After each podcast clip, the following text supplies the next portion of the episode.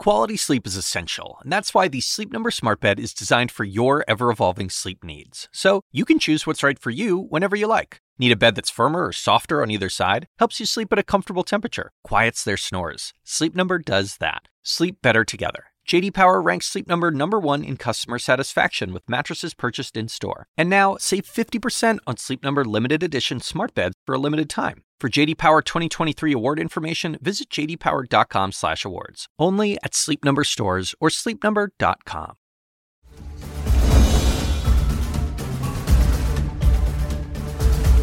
Good evening, everyone. I'm Alisyn Camerota. Welcome to CNN Tonight. New legal trouble for Donald Trump. E. Jean Carroll seeking more damages in the form of more money above and beyond the first $5 million because of what Donald Trump said in the CNN town hall. And then there's the case of all those classified documents found at Mar a Lago. Apparently, Donald Trump's attorney took highly detailed notes about them, notes that are now in the hands of the special counsel. Our panel dives into what those reveal. Plus, Senator Tim Scott wants to be president. Will he break with Donald Trump, or will Trump try to make Scott his running mate? And this image exploded on Twitter this morning. It sent shockwaves through the stock market, but it's fake. There was no explosion near the Pentagon. The real world danger of artificial intelligence is not a distant worry, it's already here. But let's begin with new legal trouble for Donald Trump. E. Jean Carroll's attorney today added this statement to their legal complaint. Quote, Trump, undeterred by the jury's verdict, persisted in maliciously defaming Carroll Yet again, she was talking about this moment in the CNN town hall. But Mr. President, Are you ready? can I can I and I can swear I ask on you my because children, which I'd never do. I have no idea who this woman. This is a fake story, made up story. I have no idea who the hell. She's a Mr. whack President, job.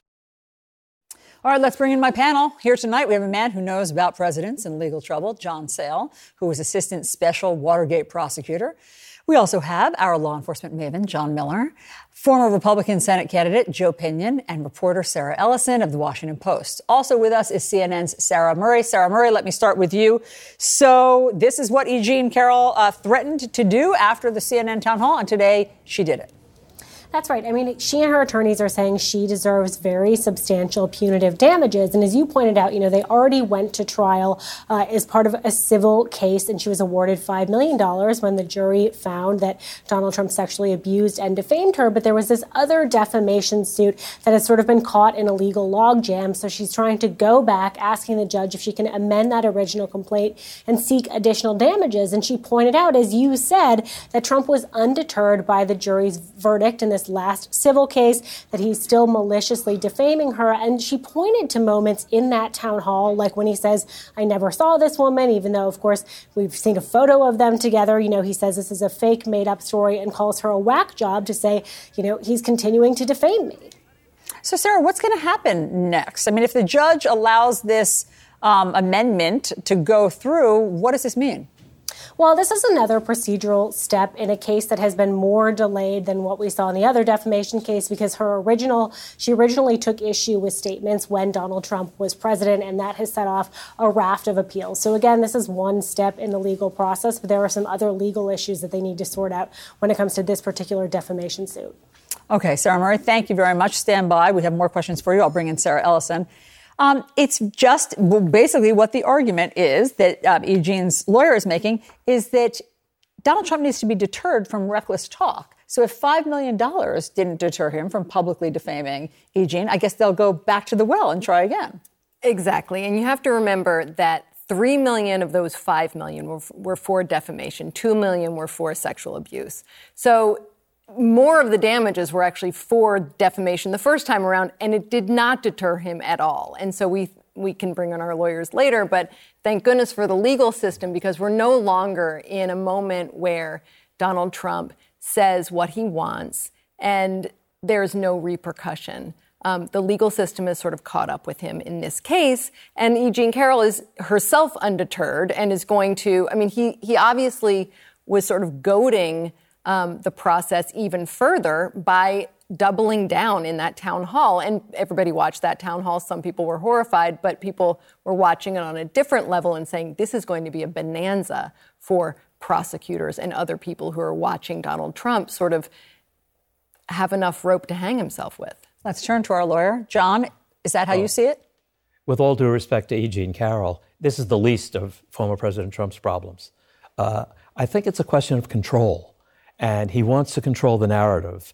And he sort of he calls her things like a whack job, which is outrageous. But uh, with the Manhattan DA's case, he was able to be ahead of the curve, to control public relations, put out false stories. It's not going to happen with Jack Smith's cases. The walls are going to close in on him. And uh, let me tell you, it is not fun to be indicted. So when you say that this is the least of his problems, what's the biggest of Donald Trump's legal problems? Well, I think the biggest problem is the documents case because ultimately it's the attorney general who has to decide whether or not to approve an indictment. And when you have a former president, this is a big, big deal. And public relation, public opinion does matter. And people are going to say, hey, Biden did it with documents, Pence did it. But the obstruction is different. And the obstruction, I think, is what's going to take him down. And it's just, it's hard to believe that I'm sitting here and we're talking about the former president of the United States, the likely candidate of the Republican Party, who is going to maybe run under two or three indictments. I mean, is this real? Are we really talking about this? I think it is. Yes, but let me be the first to break it to you. This yeah. is reality. What's happening right now, John? How do you see it? Um, I'm st- I am still a holder of the minority opinion um, that he's not going to be charged in the documents case because you have the Biden documents problem, not just presidential documents going back to the Senate. You have the Pence problem. You have, you know, other people, other offices, other locations. But doesn't the obstruction element make it different? So it should, um, and maybe it does. But Merrick Garland, you know, has a has a philosophy on you can't charge resisting arrest without charging what the arrest was for. Um, you have trouble charging an ancillary crime, the obstruction of justice, if you're not charging the original crime, which was the documents. And if you're charging the original crime, why aren't you charging everybody else with the original crime? And I, and I say that in the context that there are other things that that special prosecutor has on his plate and other prosecutors uh, that are less complex. Before we go too far down this road, let me bring Sarah Murray back because we have new reporting on this, including the documents that Trump's own attorney has. Well, somehow these documents have ended up in the hands of special counsel, the special counsel. Yeah, I mean, look, these are, are interesting because they're notes taken by Trump attorney Evan Corcoran, and they're at a critical point. I mean, Donald Trump has received this subpoena in May of 2022. The government is saying you have to give us back any documents with classified markings. And sources are telling us that Donald Trump then goes to his attorney and says, you know, is there any way we can push back on this? Essentially, what kind of recourse do we have here? And this is memorialized in these notes that Evan Corcoran took at the time. You know, people can look at this and say, look, this is the former president just speaking to his attorney and trying to figure out what his options are moving forward. But obviously, we've seen Donald Trump offer, offer a number of shifting explanations for why he kept and retained these documents for so long. He said in that CNN town hall that he had the absolute right to keep them. And we know that prosecutors are looking at a potential obstruction case. And, and as part of this, they have dozens of pages of these notes from Evan Corcoran memorializing his conversations with the former president. But Sarah, isn't there attorney-client privilege? I mean, isn't this simply Donald Trump talking to his attorney? There is attorney-client privilege, but what what happened here is there was this court fight, this sealed court fight behind closed doors, in which prosecutors said, "Look, we need access to these notes," and convinced a judge that there was sufficient evidence that Donald Trump used his attorney in furtherance of a crime, and so it kind of allows you to pierce that attorney-client privilege shield. That's why we saw Evan Corcoran have to hand over these notes, and they do have some significant redactions in them, and also to speak to to prosecutors, and so uh, prosecutors were able to convince at least a judge that there was enough there. Again, we don't know if all the evidence they got, if what they got from these notes backs up the theory, backs up what they were able to put before a judge to get her to, to grant them access to all of this. We'll have to wait and see. Okay, Sarah, stand by if you would. Joe, how do you see all of this? Uh, well, look, there, there are clearly brilliant legal minds at the table who can help you deal with the legal minutia of this.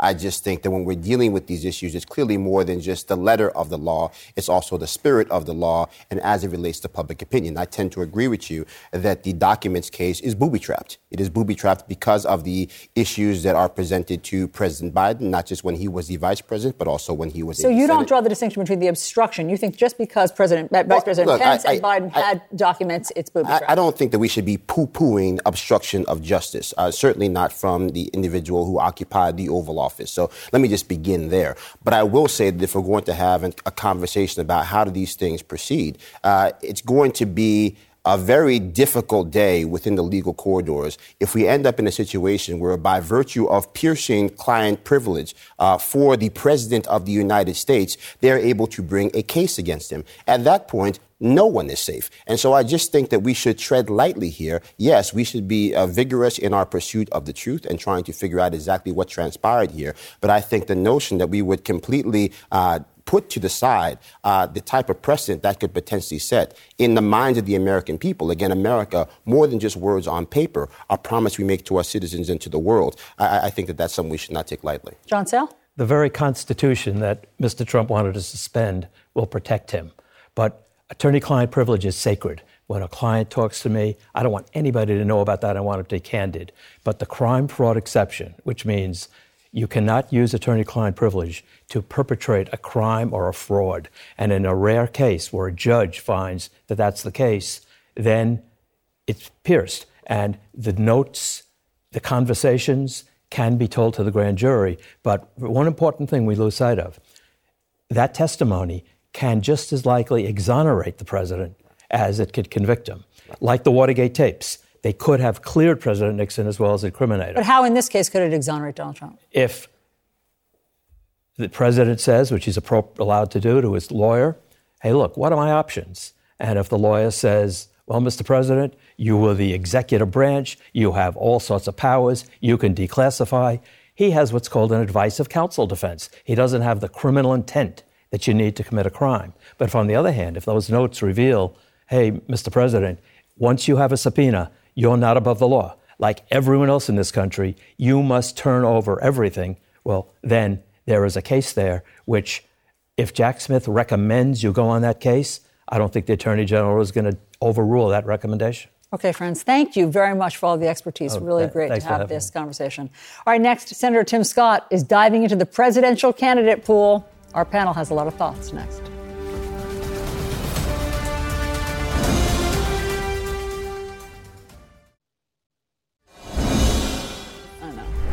Senator Tim Scott kicking off his presidential campaign today, taking aim at what he calls the radical left.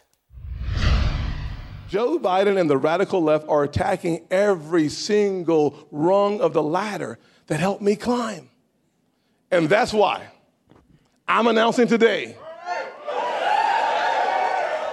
that I'm running for president of the United States of America. My panel is back with me. Also joining us is Kierna Mayo, former editor in chief of Ebony Magazine. So, Kierna, um, I listened to, his uh, announcement speech. We'll play a little bit more of it later. It sounds like he is running as an alternative to Donald Trump if you like the conservative policies but don't want the baggage. How do you see it? Uh, perhaps. I mean, I think he's a decent guy, which makes him an outlier at this point.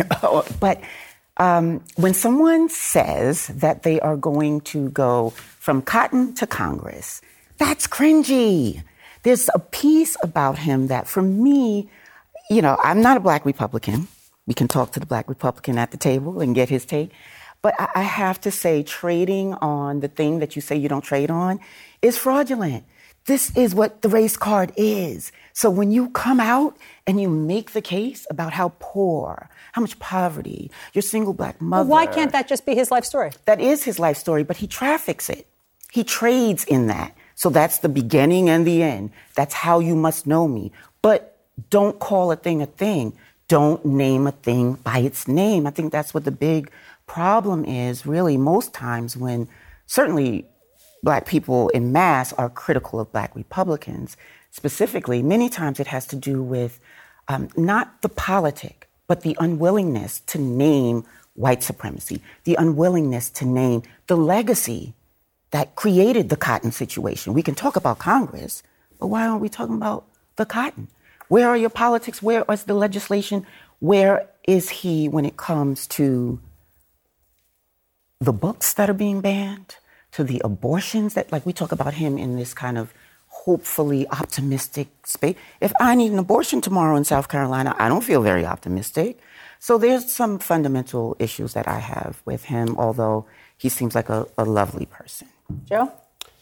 Well, look, uh, I think obviously we start off by recognizing that President Trump has a stranglehold on the base. We start off with the realization that the poll numbers indicate that most people uh, don't have a snowball's chance in trying to secure the nomination. But so it's I think, early days. Uh, I, I, think that this is far from your typical primary uh, proceeding. So when you look at where they have to go, uh, they have to, even with Ron DeSantis, close a 30 point national gap, right? Even on a state by state basis, many people are lagging. So, uh, if we're talking specifically about uh, Tim Scott, I think that again, he has tried to kind of thread this needle. Uh, I would remind people that he had put forth a Justice Act that Democrats summarily dismissed. I would remind people that he has tried to talk about his own experiences as a black man being a member uh, of the United States Senate, uh, being called on TV everything but a child of God. Uh, one person actually saying that he would be the slave that Harriet Tubman left behind on a major network. Who said that? And, uh, Tiffany, well, we don't know. Oh, Tiffany. Yeah. a different network. Different network, right? So I, I, wanted to make sure it wasn't just like a Twitter complaint. No, no, no. He, he also campaigned for Trump. Look, so I mean, I'll, I'll, I'll, I'll, say this, right? I, I, think that at the end of the day, there is such a thing as can the man meet the moment? I think that what gets left off often is the third M, uh, which is the message, right? And I think that sometimes you can have the man that is right for the moment and the message that is not right for the moment. And I think in this particular time, when we have such uh, really uh, divisive, divisive fisticuffs happening in our national body politics, I don't know if there is a lane for him to win the nomination. And I don't think that there is enough oxygen in the room for us to have that type of conversation. Mm-hmm. But I do think, I think to your point, look, uh, We've listened to Barack Obama talking about we don't have a white America or a black America. We have a United States of America. We've listened to people say, uh, you know, whether we're talking about Jesse Jackson or Barack Obama, uh, that hands that pick cotton will pick this election. So I think it's not the actual message. It is the legacy of the party some people have a difficult time wrestling with, which makes the message dead on arrival, which I think brings us back to that main point. It is man, it is the moment, but it's also the message and how all three of those things work together. Sarah? I thought it was interesting how Donald Trump welcomed him into the race. He sort of very warmly welcomed him into it and then trashed Ron DeSantis again. So he clearly doesn't see him as a threat. Um, Does he see him as a possible running mate? Yes.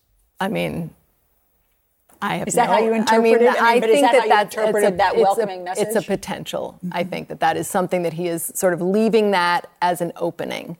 Um, I don't think he's decided anything at this point, but it certainly is not somebody that is threatening to Donald Trump, and he would like to have that as an option. It would certainly be a way for him to sort of. Um, widen, maybe broaden some of his appeal, which was really pretty burnt at the end of the. I, I would behoove uh, President Trump, if he is the nominee, to pick a woman. Uh, he needs to pick a woman. The biggest problem that Republicans are going to have up and down the ballot, particularly as it relates to uh, the proliferation of some of the laws that we've seen across this country related to abortion, is uh, with women, suburban women in particular. Uh, so if we're looking at the trends here, yes, we do have black men who are trending towards the Republican Party. Uh, certainly, black women are stepping aside and waiting that out, but certainly we see movement with black men. But that's not going to be why President Trump gets reelected. That's not going to be why the Republican mm-hmm. nominee uh, gets elected as the 47th president. It'll happen if we find more oxygen with female voters. Here's to Joe's point. Um, you know, Donald Trump did better, um, John, with black voters in 2020 than he did in 2016. And when you compare him to other Republican um, candidates, uh, for instance, Mitt Romney got 6% of black voters to Donald Trump's 12 in 2020. John McCain got 4%. Um, George W. Bush got 11%. Um, let's listen just to a little bit more of what Tim Scott said today in his announcement. That's why I'm the candidate the far left fears the most.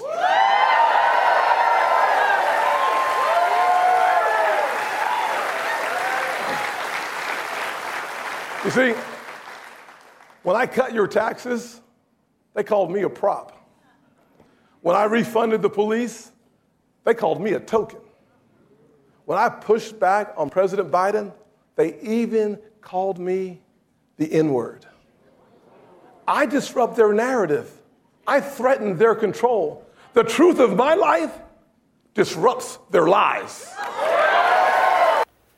Your thoughts? So confusing.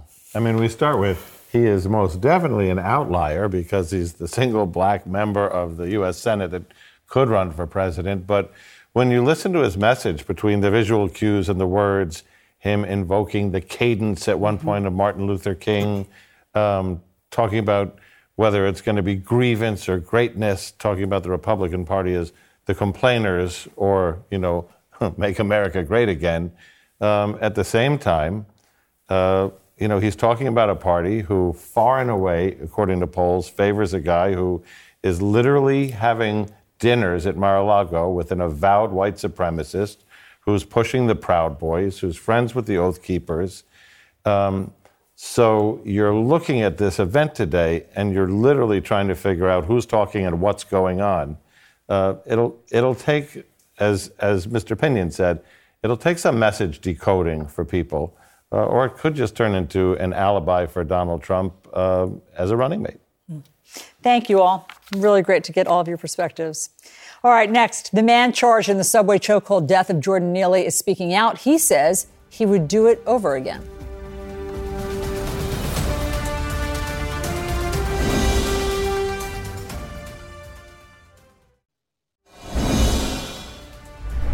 The man charged with second degree manslaughter in the chokehold death of Jordan Neely on the New York subway is speaking out. Daniel Penny tells the New York Post that race was not a factor in his decision to put Jordan Neely in a fatal chokehold.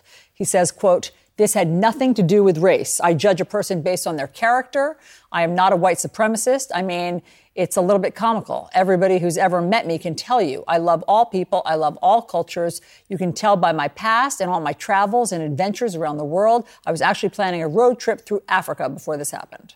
I'm back with my panel. Um, okay, Sarah, your thoughts on listening to him speaking out publicly and trying to defend himself?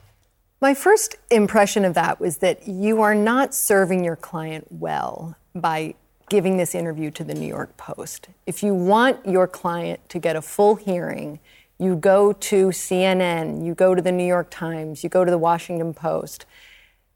The New York Post is, I think, what you choose if you want to play into the culture war that mm-hmm. this case has become. You're sort of trying to turn him, a, a relatively, I think, naive person, into a sort of totem against, you know, in a sort of in your sort of fake race war about this case that is just a tragic case of someone being killed on the subway. Um, and I don't think that his attorneys are naive, and I think they know what they're doing. And I think that giving this interview to the New York Post of all places spoke volumes. It's really interesting because you call you said that he's a fairly naive person, and I think the reason that you're saying that is because we, I think he has said he doesn't watch TV, he's not on social media, he doesn't sort of have his finger on the pulse of some of this, is what he's trying to say, I think. He doesn't know who Al Sharpton is. He says he was going to go on a road trip through Africa before this started. This is not somebody who's like plugged into the current conversation mm. about what's happening around him. Um, here's what his attorney has said regarding the incident itself. Danny was protecting himself and everyone on that train, but what gets lost is that at the time he acted to defend those people, he put his own life and well being on the line. He had no way of knowing if he would be hurt or killed. He acted anyway by putting the well being of everyone on that train above his own. It didn't matter what race or religion, he acted to protect them all. That's his attorney. I guess we just don't have enough information. We don't. We don't. It's certainly not enough to presume that he's naive. I, I, I don't know what we'd really fully base that on. Um, uh, what we do know is that an unarmed black man was in a chokehold for 15 minutes from behind. And it, it just reeks of this kind of extrajudicial killing that happens whenever white people feel like they have to be a hero and save the day. Uh, we don't know. We will find out, theoretically, once this trial happens, what really went down. For anyone that's been on the subway in New York, I grew up here my whole life, been riding the train since I was 10 years old, there's always that guy There's always the Michael Jackson impersonator. There's always someone who's off. I'm not saying that this person wasn't threatening in any way, but there are so many options that most New Yorkers make, millions of us every single day, when we encounter someone who's off on the subway. So this was a leap that this guy made.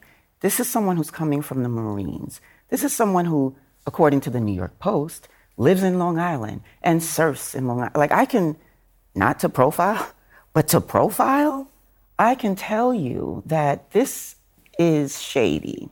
But so, what do you mean? You mean that you meaning what part of shady? The, because there's a new there's a New York Post Long Island surfer person who actually does see that person as a black person. I really do wonder would this person's fate have been the same if they weren't in a black body? We'll never know the answer. It's just me as a black person. I have to ask that question. It, it doesn't feel right. It doesn't add up. Here's what, his, here's what Jordan Neely's family says about this attorney's statement. Quote, this is an advertisement to soften the public's view of Daniel Penny, who choked Jordan Neely to death. We never called him a white supremacist. We called him a killer. Right. We don't care how many vacations he's been on. We want to know why he didn't let go of that chokehold until Jordan was dead. John, that seems like the most pertinent question. Mm-hmm. Why, why was he in the chokehold for so long? Well, first of all, we don't really know how long it was because nobody has that time. We was know, there 15 minutes? Was there a 15 minute videotape? Why do we think it was 15 minutes? Because the, the videotape starts in a minute, and the videotape gets, I think, about four minutes of this. But what we don't have is an accurate time about how long before the videotape. The videotape starts outside the train through the window and then comes in and runs for the part of it that the person with the camera um, recorded. So there's the timepiece, but I, I think I think there's also the irrelevant to the timepiece, which is um, in a world where I'm just reflecting on his statements about I'm not on social media, I don't pay it. But I mean, you had to be living under a rock not to have seen the George Floyd death, which was entirely on videotape, or to be um, a New Yorker who's unfamiliar with Eric Garner, um, who was in a chokehold for far fewer, um, you know, minutes than George Floyd, or in this case, to understand that people can die from that. Now, the flip side is as a Marine, he was trained in using a chokehold to render people unconscious. Um, so we have to figure out from him and testimony later what effect training had in it, what he thought was going to happen.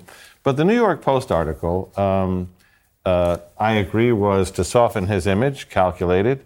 I don't think it was a giant miscalculation by going to the Post because what you calculate is if only the Post has it, all the other media outlets will use the things that the Post used.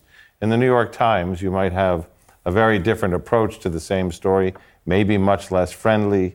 Uh, but clearly, what they're anticipating is our client's going before 23 people on a grand jury at some point, and we would like them to meet him earlier um, in a light that we can cast. They should just note for the record that the trip to Africa means nothing.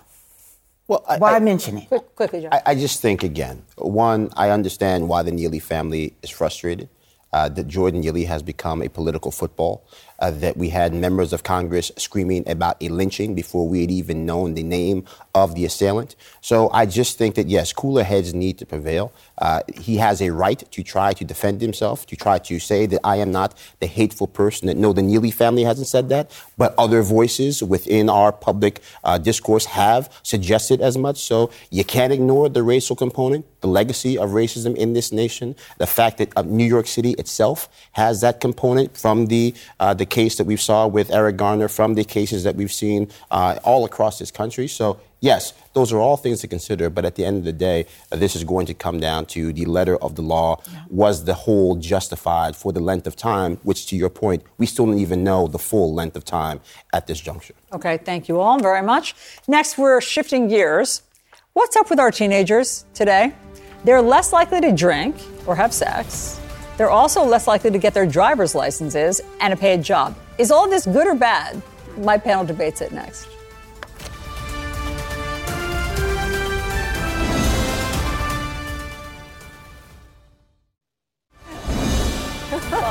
We'll talk about it. Montana is the latest state to tighten social media restrictions. The state's governor signing a bill that completely bans TikTok. TikTok is now suing Montana. So, what is social media doing to children and teenagers? Is it postponing them growing up? CNN's Dr. Sanjay Gupta recently spoke with a psychologist and author who says today's 12th graders are now more like eighth graders from previous generations. My panel is back with me. John Miller, let me just tell you what's happening here. So today's teenagers are less likely to get their driver's licenses. Why bother? Okay. They, don't, they can take Uber. They don't need it. They don't need that independence. They're less likely to go out with their friends. They're less likely to drink alcohol and have sex. They're less likely to have a paid job. Is all this good or bad that they're delayed in these things that previous generations of teenagers were not? So the youth is clearly going to hell in a handbasket. That's what I hear, yes. but um, I think you touched on it, which is, you know, I couldn't wait to get my driver's license. You know, all my friends in high school, like on the stroke of midnight at their birthday, drove to a, a DMV, you know, office to wait for the lights to come on. But, you know, uh, everybody's riding an e-bike now. You know, everybody's got Uber. Uh, you know, city kids, particularly in you know Manhattan and Queens, you know, they hardly ever get around to a car because they've been riding the subway since they could That's walk. That's true, but there's something about independence. There's something about independence and whether or not these kids are sort of fully launching. But I mean, there's all the other shifts. Um, you know, if they're not drinking, are they smoking weed? Are they getting mixed messages that it's legal? Um, well, know, I have the answers, and John. socially acceptable. Okay, here we go. But this is just from 10 years ago. So, um, having sex, 10 years ago, 47% of high school students reported yes. Now, 10 years later, at 2021, only 30%. Um, currently sexually active, 34% in 2011, now 21%. Currently drink alcohol, 39% was in 2011, 23% 10 years later. Currently using marijuana, 23% back then, 16% now. Ever Wow. using illicit drugs, 19% back then, 13% now. So it's not Yeah. a switch to alternatives. This is a oh, downturn. Yeah, it, it's because gathering spaces are virtual.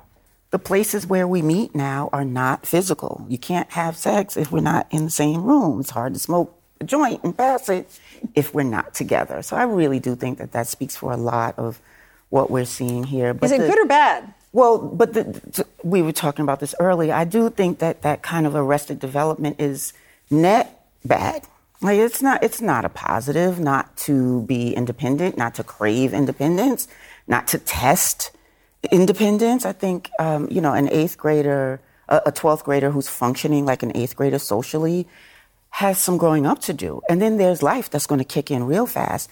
And you don't want certain experiences to be the first time they happen at college where you have fully grown adults and other people like i just i agree with what you were saying earlier that high school is the place to work out the kinks and it's unfortunate that kids aren't able to do it as much of course we don't want them I mean, it's drinking and it's a drugging. I'm fine not- I'm line. not saying, It's a like, yeah, I'm not, line, but like, at least pro- they're under your roof in high school Yeah. usually, whereas in college they're they're you know out on cast out on their own. Do you have teenagers or younger, Sarah?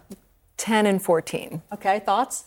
My thought is that the important detail here is that there's there are these um, huge rates of depression and anxiety among teenagers, and especially we've we've been all reading the same CDC um, stats about that among girls, and I have two girls, and so it would be fine if they were deciding to be like clean living and like walking everywhere instead of getting in a car and happy and you know but it's not. It's sort of this the overlay of living on your screen and watching everybody else who is doing everything more interestingly than you are on a better vacation has more friends all that kind of stuff is sort of the, the like the negative feedback loop. Um, i feel like i walk through lots of clouds of weed in my neighborhood and i feel like a lot of kids are smoking i don't i don't know maybe are i'm they kids or are they adults? I mean, it's smoking? Like, probably more both. people I are think it's smoking everybody, weed but- for sure. Yeah. But I don't know if they're necessarily teenagers. well I think that, you know, I worked in nonprofit healthcare for about 10 years. We, we started a grant program to give children uh, more access to resources to be able to pay for college because we found uh, that, yes, kids might be choosing a school we thought were great, but in reality, uh, they were only choosing it because they couldn't afford the comforter. They couldn't afford the winter coats. And so kids from the outside can look like they're making all the right decisions for the wrong reasons. And so when we ask ourselves, why are all these numbers going down? They're having less sex. Why? Because more and more of them don't want to have children, don't see the point in having children in this wild and crazy world that we are leaving for Is them. that what teenagers are thinking, or is that 20 somethings and 30 somethings? I think it's the kids as well. I think if you, if you talk to those children, I think also, to your point, what is up? The depression is up. The isolation is up. The epidemic of loneliness is sweeping across this nation. So, yes, some numbers that we previously thought were the greatest threat to their happiness are down, but there are new emerging threats to their happiness, to their well being, and not just their well being, but the country that are the unaddressed residual re- uh, residue of what happens in a second decade of a tech revolution, which we have not actually addressed. We, And if, if you, I'm sorry, go ahead. yeah, no, I, but I, I think to your point also, again, the people that make the technology, they're the ones who are asking for less screen time for their own children, even if they're thrusting it upon Exactly. If yours. you look at the sheer irony of this, you know, they have all these devices, they're surrounded by them all day, they're in touch with everybody, and this is when loneliness is in- increasing. This is where bullying has been redefined, uh, not being punched in the face, uh, but being taken out of the flock or excluded from a group or talked about in front of a mass audience. Um, it's, uh, it's very different. It is. It is. And troubling, certainly, to be living your life on social media instead of in somebody's basement. I mean, the idea that people all can't have a things old teenagers used to. The to. idea that they can't have a conversation, we say, well, why don't you call her and talk to her? And they say, I'll text. That's right. It's like, that's not going to work. Thank you, friends, very much. Much more to talk about on that. I'm sure we will. Meanwhile, an AI generated fake image that seemed to show an explosion at the Pentagon appeared on multiple verified Twitter accounts. It sparked a brief dip in the stock market. It wasn't true. This didn't happen. Is this what the future of AI holds? That's next.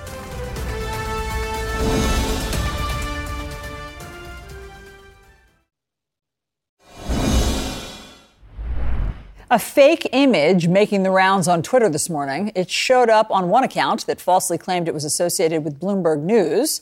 And then to add to the confusion, many of the accounts tweeting that this image had a verified blue check mark, but those can now be bought with a monthly payment. So this was an image of an explosion or a fire at the Pentagon. And then the stock market took a brief dip moments after this fake image, let me be clear, fake, began circulating on Twitter. It even made its way on air at a major Indian TV network, which eventually retracted that report. I'm back with Sarah Ellison and John Miller. So everything we've been fearing about AI or deep fakes or whatever, it's happening. It's already here. We, we fear, we thought maybe it would be in the future or in the near future. No, it's happening right now. And anybody can make these and they show up in, you know, on news accounts. It just happened. That's exactly right. I mean, I think that that's um,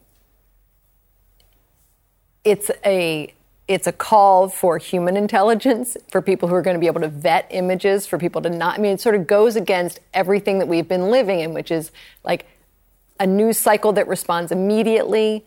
Um, you know, obviously, this is something that you can't tell the difference if you're seeing something on Twitter. We talk all the time about um, social media platforms. Every story is flattened. You can't tell where it comes from or who is producing it. This is a perfect case in point. Uh, if we have to rely on critical thinking, we're in trouble. Well, this, this harkens back to the old, you know, Chicago City News Service motto, which is if your mother says she loves you, check it out. and, you know, what, what, what fooled us here were some of the things that um, uh, news media synapses fire on, which is okay, it's on Twitter, everybody reacts. But where on Twitter? It's coming from, uh, you know, Reuters or Bloomberg, or Bloomberg or- somewhere. It's yeah. coming from Bloomberg, but it's a verified Twitter account. So verified, that means none of this stuff means anything anymore because Elon Musk, you know, got rid of most of those blue checks that say verified. It wasn't a real Bloomberg account. Um, so all of the things that that gave people comfort, which is there's probably something here. A close look at the photograph, you know, tells you that's not even the Pentagon. Uh, but you know, the spread of these things is faster than the time it takes to check it out. You know, here at CNN, and you know, I often complain and tangle with these people. We have a very rigorous system. Vetting process, Vetting yes, we do. Before know. anything goes on air. So, I mean, in, in this case, that is our friend. Absolutely. And I mean, I think that it's going to be, it's sort of up to us to educate people that there, you have to go to a news source that has a vetting process because it's now the Wild West. It's always been the Wild West, but truly on Twitter now you cannot distinguish. I mean, the, the fear that, that I have about you know, an AI generated image is that people, you literally cannot believe what you see. And people already are suffering from a massive crisis of trust in institutions, certainly in media. Um, and this is, a, this is the kind of moment where people will throw up their hands and say, you can't trust anything, nothing matters. And it's painful to be a member of the news media and, and hear that already, and this is just going to exacerbate. That's right. Think the extension of that, which is we're going into the political season. Absolutely. Where the deep fakes by political tricksters, but forget them, by foreign governments who we've seen dabble in election frauds before, um, are going to be out there. And then, in cases where we, legitimate news media, uncover some scandal, some tape, some moment caught on video, the first thing that the offender is going to say when it's real is, that's a deep fake, that's AI, that's, right. that's yes. a fraud. Yeah. So we it's are going really into troubling. a very confusing time. Yes, we are. And it's up to us to continue to educate everybody about how, what our vetting process is and what the real rules are. Thank you guys very much. Uh, coming up, some of our favorite reporters are here to talk about the stories they're working on for tomorrow, including the talks between President Biden and Republicans on the debt ceiling. Will they avert disaster this week? Thank you.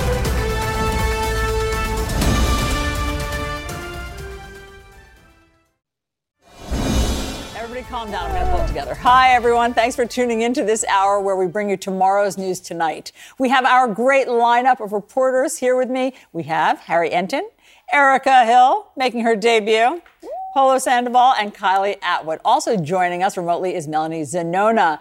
So tonight, President Biden and Speaker McCarthy were at the White House trying to negotiate a deal on the looming debt limit deadline. That date is June 1st. And if an agreement cannot be reached by then, experts warn of a global recession that could take years to recover from. So let's get right to Melanie, who has reporting on the behind the scenes talks. Melanie, what's happening at this hour? Yeah, Alisyn, I just literally dashed over from the Capitol. And as we speak, representatives for the White House and the Speaker's office are meeting. And Kevin McCarthy told us earlier today that they are going to work through the night to try to hammer hammer out a deal or at least get closer to a deal because they have been very far apart. In fact, we did see boxes of pizza and insomnia cookies being wheeled into the speaker's office, so that's how you know they are digging in for a long night. But just the fact that they are talking, that they are still committed to getting a deal is a positive sign because this weekend we saw a huge setback. It was pretty tumultuous. There's a lot of heated rhetoric. Uh, and Kevin McCarthy emerged from his one on one meeting with Biden, striking a pretty optimistic tone. Let's take a listen to that sound. I felt we had a productive uh, discussion. We don't have an agreement yet, but I, I did feel the discussion was productive in areas that we have differences of opinion. I believe we can still get there. I, be- I believe we can get it done. So, some very cautious optimism, I would say there. But look, today was a reset, a much needed reset. And sometimes in these high stakes negotiations, everyone just needs to cool off, take a step back before they can come back to the table. But I will say there's a lot of issues to work through and not a lot of time to get it done. But we'll see what they do tonight, Alisyn. Yeah, I mean, if uh, an insomnia cookie can't reset, I don't know what can. um, but, but, before we bring in the panel, let's turn to um, Representative George Santos. Uh, Melanie, I understand you have some new reporting. Yeah, so you might remember that last week, House Democrats tried to force a floor vote on a resolution to expel Santos from Congress, and all of his Republican colleagues helped to stop that effort by instead of voting on the resolution, they were voted, voted to refer it to the House Ethics Committee, essentially a delay tactic. But I'm told that George Santos was going around today giving out thank you letters to all of his Republican colleagues that helped spare him, at least for now. I want to read you part of that thank you letter. He said, I want to personally thank you for your support in referring the vote for my expulsion resolution to the Ethics Committee. This has been an especially difficult time in my life, and I want to serve my constituents the best I can. Now, more than ever, the Republican majority needs to stick together, and you demonstrated great dedication and courage by putting differences aside to allow the proper process to play out. Now, We'll see how long that goodwill lasts because the House Ethics Committee is looking at this. And Kevin McCarthy said if they determine that he broke the law or did something wrong and that he deserves to be expelled, they're going to fall through on that, Alisyn. Okay, Melanie, stand by because I do want to bring in my panel for uh, everything we've talked about thus far. Okay, so there's a lot happening actually this week, Erica. There's a, ooh, first night on the show, and you put me right on the spot. this is why we're such good friends. Um, there is a lot happening. What's fascinating to me is not just the cookies and the pizza, because those are signs, those are important signs that we should be looking at. progress. But the fact that we're still here, and there is this sense that oh, it's going to get done, but the calendar is really not in anyone's favor. Even if there's a deal tonight. They can still do it, right? If there's a deal tonight, yeah. we if still have time, a deal right? Tonight, they still have time. But if you look at the legislative process that has to play out, this is scary. And, and I and I wonder how much people are grasping this as you try to wrap your head around it. Right? Go ahead. I, I, I'm not sure we fully do grasp it, in part because we've been here so many times before, and how many times, you know, the old line, there have been you know, as many debt ceiling crises as there have been Summer Olympics over the last decade or so. And we've been there that many times, and every single time we seem to pull ourselves out of it. So I think that gets to your point. Maybe this time will be different, but now, as you know, they're eating their cookies and their pizza and everything else a kindergartner could possibly dream of. Uh, you know, maybe once again, the idea that they'll come up with a deal magically out of nowhere seems to Look, be very much. I think table. there is a boy who cried wolf um, uh, quality to these things for sure, and I'm always on the lookout for it. But I've been cautioned time and again, Kylie. This time, it's different. Yeah, I think it is different. I mean, just because, as you guys were saying, we're so close. I mean, you had the Secretary of the Treasury write to congressional leadership today expressing again how close we actually are. But what struck me also from what McCarthy said when he came out of the White House today was how complimentary he was of the White House negotiators. And I think that that's significant because what it demonstrates is that there's a bit of trust that's being built. And we know that in Washington, trust is really a deficit right now. And that's something that they're going to have to build if they're going to actually get anywhere tonight and in the next few days. That's why it's so good to have you, the tea leaf readers, on because, like, that he's changed his tone, that there are insomnia cookies to regular people. These aren't big signs of progress, but we know that they are. Somehow. And for McCarthy, it's certainly going to be a test for him, right? I mean, he still has a lot to prove. He's still out of the gate. So, on the issue of trust, this is going to be an opportunity for him to um, really show whether or not he can hold on to that trust for his fellow Republicans. Harry, I'm told you have some important numbers for us. Yes, I, I, I, have some numbers. You know, we were talking. There's all this stuff about Trump and the classified investigations that are that are sort of going on at yes. this particular point. Yep, yep. And so I think we have some interesting numbers there, which sort of delve into um, essentially what's going on there. And, and what, what's fascinating to me in terms of Trump and the classified documents is the American public overwhelmingly. If you know we pull up the numbers, what we essentially see is that when it comes to classified documents, do they believe there should be criminal charges? We see, look at this 54% of Americans believe that uh, Trump should, in fact, uh, face uh, charges, criminal charges for his handling of classified documents after leaving office. And also, there are all these different investigations that we have going on, right? And so to me, I, I, think it's very interesting that what we also see when it comes to all of these different criminal charges that are essentially perhaps in the air for Trump, uh, what we see, you know, should he in fact be allowed to run for president in this 2024 cycle? Look at this 57% of Americans believe that, in fact, Trump should be disqualified mm. from running in 2024. Just 38% of Americans believe he should be allowed to run. But here's the key nugget, Alisyn. It's always the key nugget. What about Republicans? What do they think about all of this stuff? And what we see here, you know, should we in fact rally around Trump or should we try and find somebody new? Look at this 68% of Republicans believe uh, that the GOP must support him versus just 26% of Americans, uh, Republicans, excuse me, who believe he should step aside. So this big sort of break between what Republicans think and what the American public thinks on this. That's pretty fascinating. It's not altogether surprising, though, right? I mean, this is the reality that we see play out in these primaries. You know, we heard today from Tim Scott, who's announcing that he's running for president officially, and he said that he believes that he is, you know, essentially the most threatening candidate to the Democrats. But does that matter in a primary? Like we're coming up into a period for uh, what matters in the primary is what the Republican voters or what the Democratic voters on the Democratic side are looking for. And as you were saying, I mean, we've seen them all rally around Trump up until this point. I mean, those 38, that 38% that you just showed us who think that he can run, that's who That's exactly his base. I mean, that's exactly That's the people who needs. vote for him. Right, and to your point, Kylie, when, it, when we talk about primaries, that's what's important, right? Is the base. It's who who shows up for primaries. It's not all voters. In fact, a number of Americans don't. Some Americans can't vote in primaries, Mm-hmm. depending on the state where you live. If you're a registered independent, you can't. Certain states you can. You can decide. You can pick one or the other, and decide I'm going to vote in the Democratic or the Republican primary. But the reality is, the most sort of zealous voters and the most engaged voters for both parties are typically who make up the majority of those who are going to go out and vote in a primary. And when we're looking at Republicans, those tend to be folks who are most energized for Donald Trump or his brand of politics. I was fascinated. You, you brought up Tim Scott. I was fascinated by his announcement today Mm. because I thought it was out of a different era. I felt like I was 12 years old again watching George W. Bush running in 2000, this sort of compassionate conservatism. Our best days are ahead of us. And if you look at the polling, what in fact is most Republicans believe our best days are behind us. Make America great again. So I just view all of this, and I, you know, I view this with the, you know, the Trump scandals and the idea that all these guys are trying to run against him. And at first, you know, I'm saying, oh my God, all these guys are trying to run against him. This shows how weak he is. But in fact, I think it shows how weak Ron DeSantis is, who has dropped, you know, 10, 15 points in the polls over the last few months. So now it's thinking, I'm going to be the Trump alternative. Meanwhile, Trump's in that corner. Oh, the water's just fine, guys. Come on in. Yes, divide that anti Trump vote. He's got to be laughing himself to sleep tonight. All right. Thank you all very much for all those perspectives. Uh, next, should we make it easier for asylum seekers to work while they are here waiting for their court cases? Polo's been digging into what some states are begging the White House to do and what it means for all of us. That's next.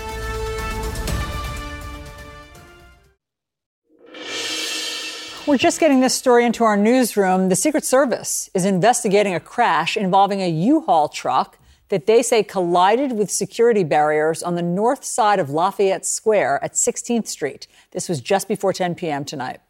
Officers with the Secret Service Uniformed Division d- detained the driver of this truck. Spokesman, uh, there's a spokesman there who says, quote, there were no injuries to any Secret Service or White House personnel, and the cause and manner of the crash remains under investigation.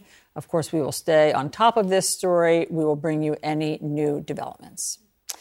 Okay, meanwhile, the governor of New York and New York City's mayor are pleading with the Biden administration for help with the surge of migrants. They want a change in federal work rules that would allow migrants to obtain work permits, which would also help solve a labor shortage. This is an issue that's affecting our economy. It's not just individuals, it's affecting us with this historic labor shortage. But at the same time, we have a historic labor shortage. We also have this unprecedented influx of individuals arriving in New York, all of them legally seeking asylum. They're eager to work, they want to work. Okay, Polo is reporting on this for us. So, Polo, help us with the math here. We have a need for farm jobs, farm labor, as well as like janitorial services, things like that. And then we have an influx of people who want those jobs, of farm jobs and janitorial services, et cetera. And what's the problem? So the argument here that we're hearing from city officials, Alisyn, is you have up to 70,000 asylum seekers who've arrived in New York City just the last year alone.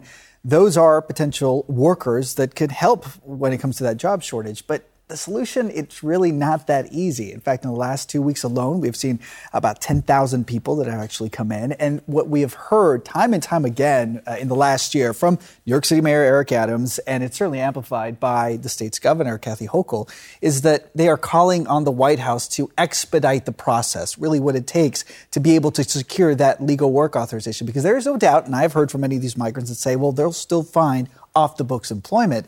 But that certainly doesn't come with certain protections, and they're not contributing to the economy. So the argument from the locals here in New York say, well, then put them to work, expedite the process. Not really a whole lot of answers that have come yet from the White House. And Why? just- Why doesn't the White House want to do that? The short answer, it is complicated, right? I mean, ultimately, what I've heard from the Biden administration officials is to say that they are enforcing the law as it, as it is. USCIS has to process these applications in a certain way. So they're basically punting the ball to Congress, which we all know it's probably really unlikely we'll see any sort of immigration reform. But just to break down what the process is actually like, the 180 day asylum EAD clock, which is the process that these asylum seekers have to adhere by, they have to wait, and, and this is important, about 150 days after they submit their petition for asylum, before they can request that work authorization and they cannot get their hands on that document that allows them to work for an extra 30 days. You do the math, you have the 180 days. And this is without counting the major backlogs that we've seen in the federal government, with the federal government now taking months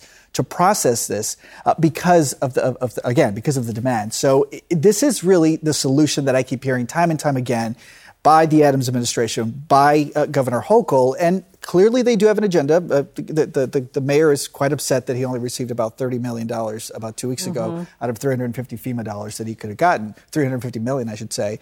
Um, but I've also heard this from migrants. I still get texts mm-hmm. often uh, from people who want to know where they can show up to stand in line to get employment. So uh, it, it, really is extremely difficult, and, and it's very difficult for so many people who can't, they're stuck in an unemployment limbo. Absolutely. It's maddening. It's maddening on every single level because, again, this country needs them, and they're here legally. So, in other words, if they have come in to apply for asylum, we don't know if they'll be granted asylum, but that is the legal process until Congress changes it. So they're here legally and they have to wait six months to work, though they're needed. They need money and workers are needed. Kylie. Yeah, I mean, have you have you talked to any of these migrants and actually tracked how long it takes from the day that they arrive in a city like New York until they're actually able to work? Like, it does it amount to about six months? Last summer, we had an opportunity to actually speak. One young man from Venezuela who came here with his family, and he used to do uh, used to do uh, construction work in, in, in Venezuela. Like here, he has now had to turn go as far as traveling to Florida to help in hurricane cleanup to try to make a few bucks there, basically scra- scraping by to try to support his family, his wife, his two children, and they even have a dog that they brought from Venezuela. So you, it does speak to the desperation, and and I don't really see a solution here anytime soon. Now, Kathy Hochul said she was in Washington a couple of days ago that they don't have a flat no from the Biden administration. But I have to tell you, we have not really seen these, any sort of forward momentum because it is the idea of Eric Adams that the president has the power of the pen. Yes, any kind of executive action would probably end up in court and challenged by Republicans, but they have not seen that kind of initiative. But uh, Biden's not doing things for certain reason. Is there any Republicans? We're talking about yeah. we're talking about New York City and we're talking about New York right. State, right? So we're talking about Democratic leaders. But is there any Republican support or even Republican pressure on the White House where this is also seen as as a helpful solution in many areas because it's not just New York City and New York State where workers yeah. are needed. It's a really good question. You really haven't heard a whole lot from Republicans in, in Washington regarding the work authorization issue. Uh, the concern among many Republicans would, would be that if you do uh, uh, expedite the process, and that could potentially be a path for citizenship. Um, so there's some concerns there for, for, from conservatives, but we have, have heard from industry leaders, and and they are they continue to say that they can provide the five, six weeks training for entry level jobs, but they do not have that support. And when you talk about the numbers, you know, you mentioned about the farms, we do have some numbers to share just to give viewers an idea of what the governor says uh, are some of the opportunities that, that could be out there. You're talking 5,000 farm jobs, farm jobs according to the governor. Um, in the hospitality industry and food industry as well, 4,000, and then those uh, janitorial and, and housekeeping jobs, about 4,000 in all. This is just in in, in, in, New York State. We need to remind viewers that, uh, you know, I was just on the border last week and I heard over and over again that they were setting their compass for Denver, Colorado because of the services that they provide. They provide some housing, they provide some transportation as well to the next destination. So there are many cities throughout the country that could potentially tap into this because it is now becoming clearer and clear. It is more than just a humanitarian crisis, it now has a potential economic impact as well. Wow. Well, thanks for explaining this maddening catch 22 that uh, the country seems to be caught in right now. And, and the last, last quick thought, by the way, remember the numbers have dropped along the border in terms of apprehensions, but the numbers we keep seeing in the cities yep. continue to climb. So it's an issue that's not going away. For all of that. Okay, meanwhile, the man suspected of killing four college students in Idaho appearing in court for an arraignment hearing, but Brian Kohberger stood silent, and the judge entered his guilty plea. Why? Erica is reporting on this story. She's going to walk us through what happened next.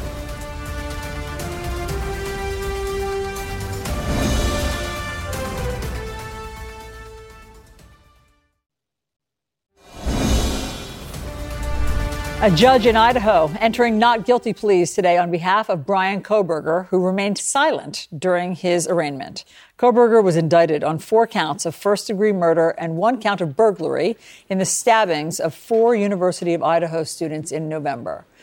There's also a new development in the case of Madeleine McCann. She is the British toddler who disappeared in Portugal in 2007. And Erica is following both these stories for us. Okay, so Erica, let's start in Idaho. Mm-hmm. Why didn't Kohberger say that, whether he was guilty or not guilty? So that was sort of a big question because we did actually hear him speak in court. So the judge went through each of the charges, asked him if he understood each of these five charges. He said yes. Also asked him if he understood that anything he said in court, you know, could essentially be used against him. He said, "Yes, I do." But he did not choose to enter a plea. His attorney said that he, he was going to stand silent. So, why would he do this? I reached out to our good friend, defense attorney Joey Jackson, because I said, if anybody's going to know why, there's been a lot of speculation all day. Could there be a plea deal in the works behind the scenes? Could there be some other reason that he didn't want to speak? He didn't want to say not guilty in court if they were working on something else. Joey said to me, in his in his view, there is no legal, no practical benefit to staying silent. It's sort of strange, but it's also his right. He doesn't have to speak. He doesn't have to weigh in if he doesn't want to. So the judge could enter the plea for him. Again, there are plenty of theories. Um, you know, the other thing that, that Joey said to me too that I thought was sort of interesting is who knows? Maybe this guy wants people to speculate about it. Maybe that's it. You look at, you know, alleged killers, alleged perhaps killers who have a very healthy sense of self, a They big play ego. mind games? They may want to play a mind game. Perhaps that's behind it too. But it was fascinating. It definitely getting a lot of discussion too. Harry, you're perplexed. No, I just, did- I, I, you know, I must admit my father was a judge, but I did, I have, my understanding of the law is just not to break it. And so I, I, I, I found it to be, so this could be just something where, is this normal? I mean, I guess Joey. Yeah, you know, it can be done. It's not. It's maybe a little odd, but you know, there's nothing illegal about it. Right. So, it, you know, it is what it is, and now we sort of wait. So there's a trial scheduled for October. We also now now the clock starts ticking. So the prosecution has 60 days. They have to say in writing whether or not they plan to seek the death penalty. Mm. So that's you know we'll be waiting to see on that as well. Who else was in court?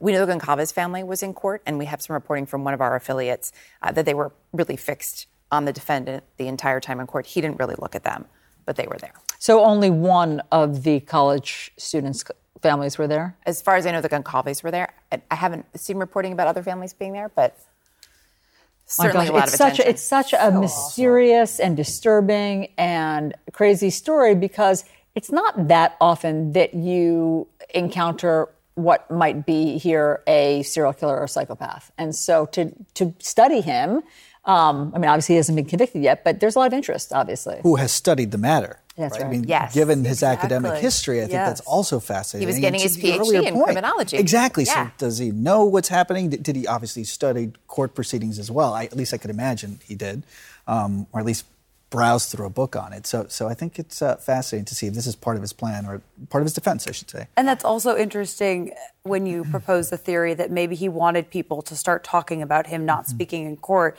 If he's someone who had this criminal mind that was, you know, thinking through uh, his different strategies for killing these you know these women in this awful way. I mean maybe he was thinking about that way. Who knows? But i also think this town i was looking it up. I mean they hadn't had a reported um, murder on the books since 2015 like this is a small town. It's like 20 25000 people. I mean the fact that this happened there it's just you know we're talking about a- a criminal. We're talking about someone who obviously has like mental issues.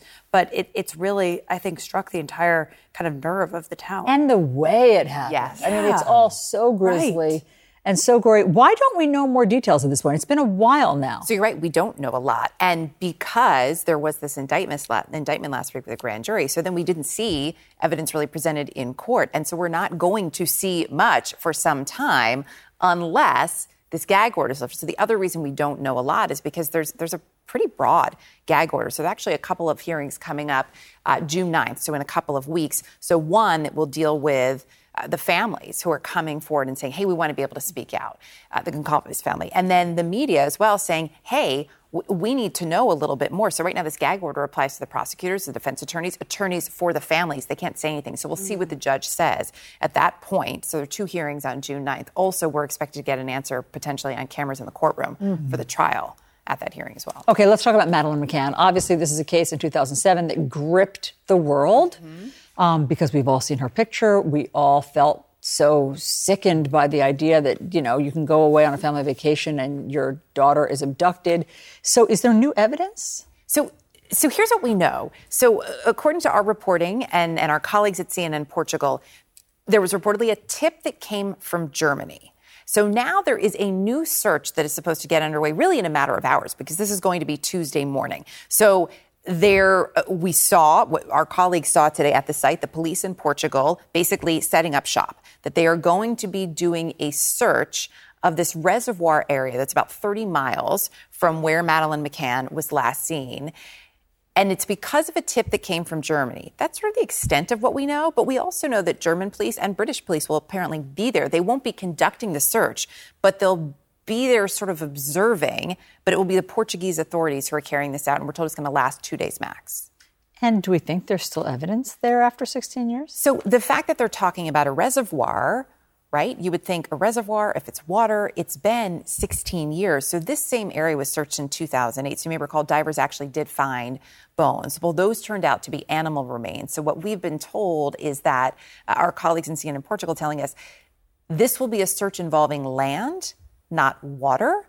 So same area. Again, the area was searched in 2008 but this is going to be land, so we'll see. Did they search the land in 2008 as well? I assume yes. So one would think yes, but they're so they're going back, but they were very specific to say we're looking at the land in huh. this case, not the water. Hmm.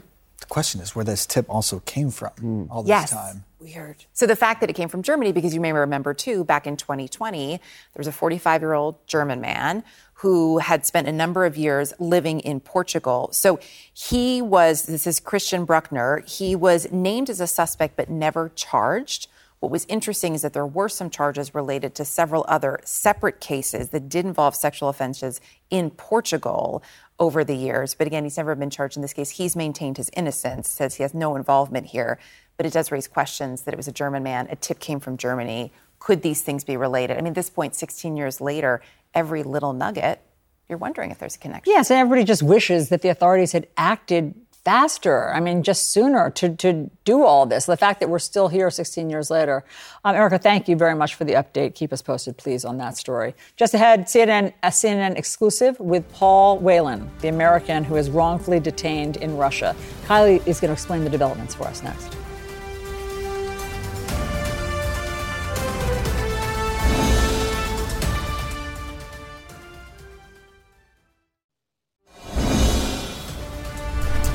American Paul Whelan, a former U.S. Marine wrongfully detained in Russia for more than four years, speaks to CNN in a rare interview from a remote prison camp about 200 miles outside of Moscow.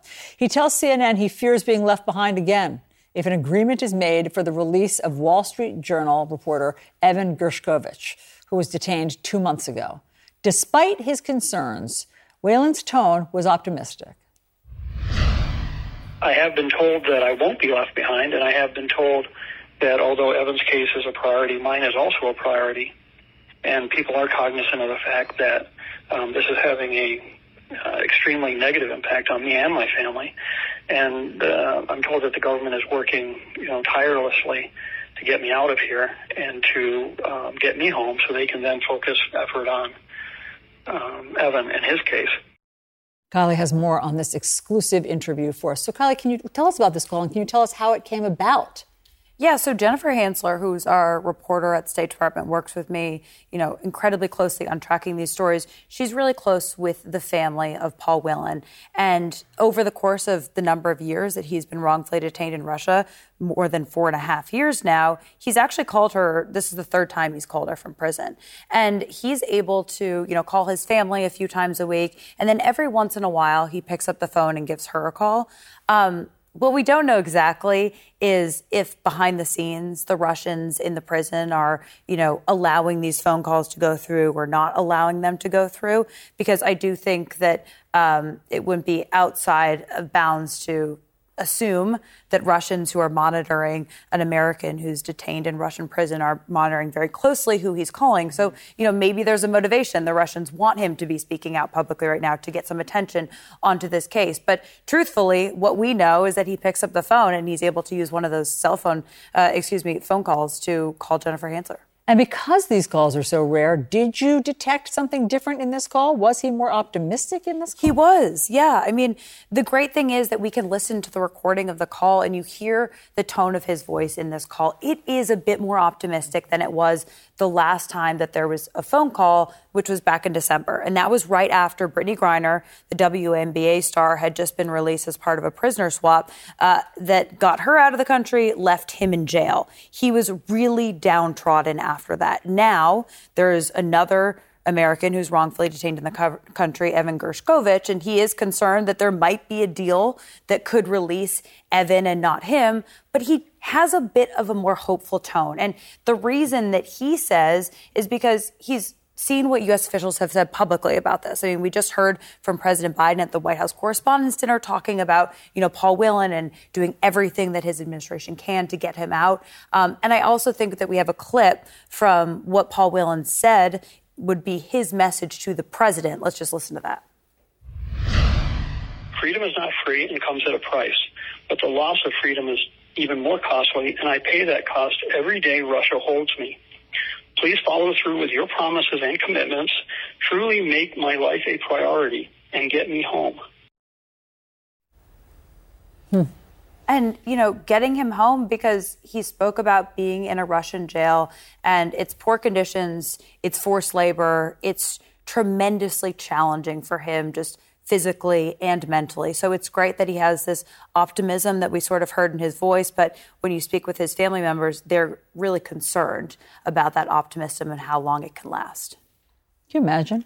No, I, I can't. And, it, you know, you point out the family members too. So his sister, Elizabeth, was speaking with Erin Burnett earlier tonight. She was talking about the way he was talking about the way the food is being rationed because of the sanctions and, and Ukraine and how they're taking, she was saying they're actually taking the beets out of the borscht before they serve it to them. Mm-hmm. It sounded like they were almost saving them for the next batch.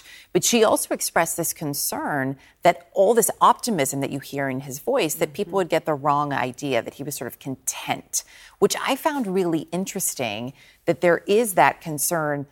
Could he sound almost too optimistic to people and make it seem like he doesn't need help. There must be, you know, to, to your point, Kylie, we think about why certain calls are getting through. It's interesting that this call was able to get through at this moment, and it makes you wonder why. Yeah, and we've seen these families or these individuals who are wrongfully detained use different tactics at different times. You know, we've seen them uh, go in front of the White House and protest and demand meetings with the president. But then when there have been positive developments, we've seen them, you know, really positively say nice things about the administration. So I do think that there is an element of recognition that they need to send different messages about how they're doing or what actions they want to see at different times. And also, Polo, can you just imagine being, I mean, think about this, wrongfully detained and other people getting out before you? I mean, that is, must be just. Two. Trevor Two, Reed earlier correct. last year. and now year. with this idea of, of, of a third and Right. and the, the the hopeful tone yes you hear it in his voice but you Mhm. certainly hope that his family is also going to be at least this gives them a second win in their fight to try to get him home as well And the other complicated thing, uh, just to add about you know Paul Whelan, is that he's actually being charged with espionage, and the Russians take charges of espionage incredibly seriously. And what they expect, in terms of you know any potential deal to get him out, would be in return getting someone who's connected to Russia's intelligence gathering operations. We don't have any high level Russian spies in U.S. custody right now, so that makes it altogether, you know, that much more So what do we trade? What can, who can we Well, trade? we're scouring the globe right now. U.S. officials I've talked to are going to Denmark. They're going to Germany. They're looking for Russian spies who allies have that we could potentially offer up, but they're still working on those deals right now. I, I wonder, you know, th- the other folks who have been released, especially Brittney Griner, you know, was a celebrity in her own part, right? And there was a lot of public pressure, especially from interest groups who are close with the president who wanted to see her released. I haven't really seen necessarily, you know, at least as an observer who isn't fully in depth in the story, that same sort of public pressure, although the limited polling data I looked at said that the the public believes President Biden should do more, but I haven't seen that same public pressure on this particular case. No, you're right. I think um, it's unfortunate, but it's also a reality. You know, Paul Whelan, he's an ex Marine. He's sort of more of a normal American, right? And Brittney Griner was a star. She's, you know, arguably the best American female basketball player. There was a tremendous amount of attention. And I think we're seeing a large amount of attention also on Evan Gershkovich because he's a Wall Street Journal reporter. And, you know, he is not famous by any means, but uh, when reporters are reporting on, you know, reporters, there's a certain level of attention that's paid. Um, and so that is a sad reality, I think, for Paul Whelan. But the fact that Brittney Griner is still bringing this up Mm-hmm. She has made a point in her public appearances to talk about the other Americans wrongfully detained around the world and the need to bring them home. She is trying to keep that momentum going, which I think is worth noting. Molly, thank you very much for keeping us updated on all of this. Mm-hmm. Okay, up next on the lookout, our reporters tell us what stories they are looking out for on the horizon.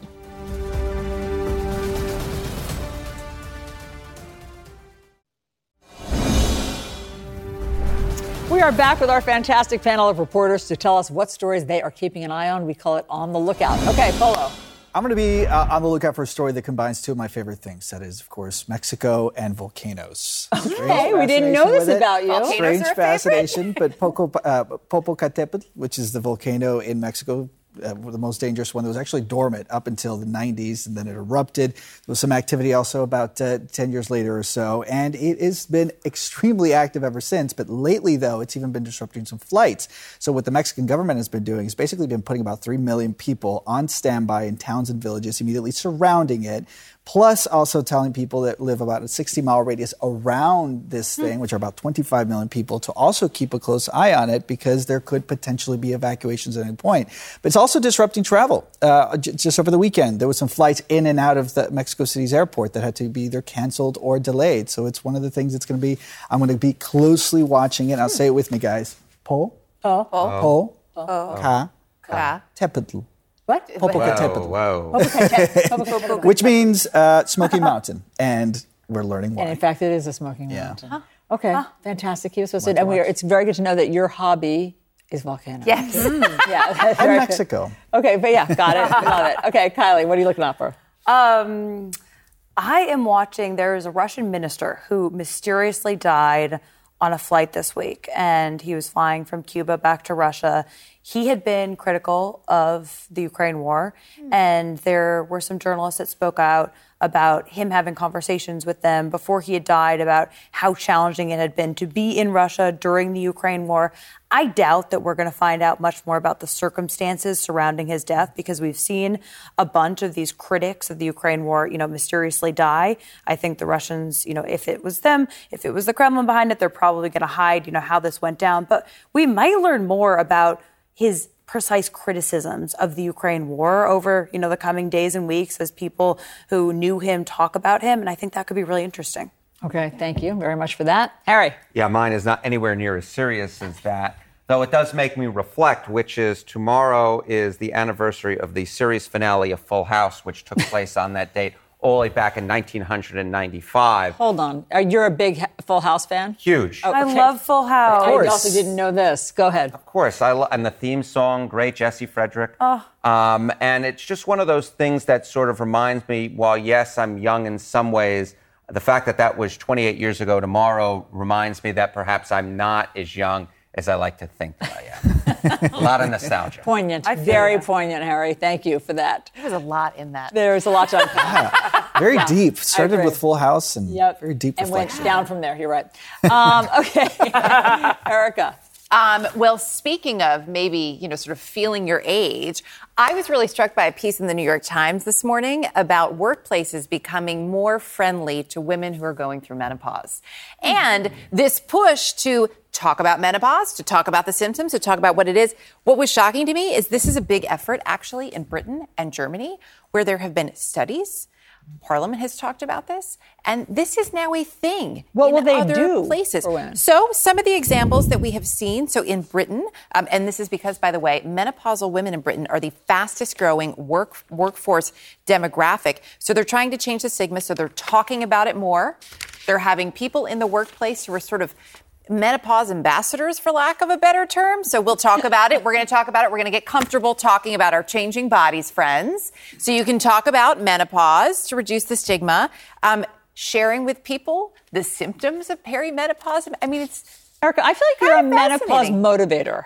I feel like you. That's you know, like when you go to a bar mitzvah and there's da- people out on Yes. the dance floor. I feel like Yeah. you're a menopause mo- motivator, and I congratulate you. So, newsflash, this is actually my new job here at CNN. I'm going to be the menopause You're going to be offering motivator. ice packs in the It's gonna newsroom be- to the women yes. that need them. Those are some of the concessions that are being made. In some places, they're giving women a fan on their desks. Nice. They're take Um, a little time. And that's also great. trying to understand when you get that little fog. I can I can can see you have a lot to it. say about this. They wrapped me minutes ago, but it was so fascinating that we we let you continue. Thank you very much for all of that. Thank you all. Great to have you guys here tonight. Okay, tomorrow on CNN this morning, United Airlines CEO Scott Kirby joins to discuss the state of flying and whether we can avoid having another round of meltdowns.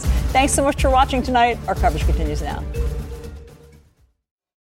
Quality sleep is essential, and that's why the Sleep Number Smart Bed is designed for your ever evolving sleep needs. So you can choose what's right for you whenever you like. Need a bed that's firmer or softer on either side? Helps you sleep at a comfortable temperature, quiets their snores. Sleep Number does that. Sleep better together. JD Power ranks Sleep Number number 1 in customer satisfaction with mattresses purchased in-store. And now, save 50% on Sleep Number limited edition smart beds for a limited time. For JD Power 2023 award information, visit jdpower.com/awards. Only at Sleep Number stores or sleepnumber.com.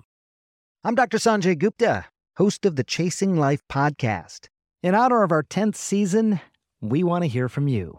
Leave us a message at 470 396 0832 and tell us how you chase life. It could be used on an upcoming episode.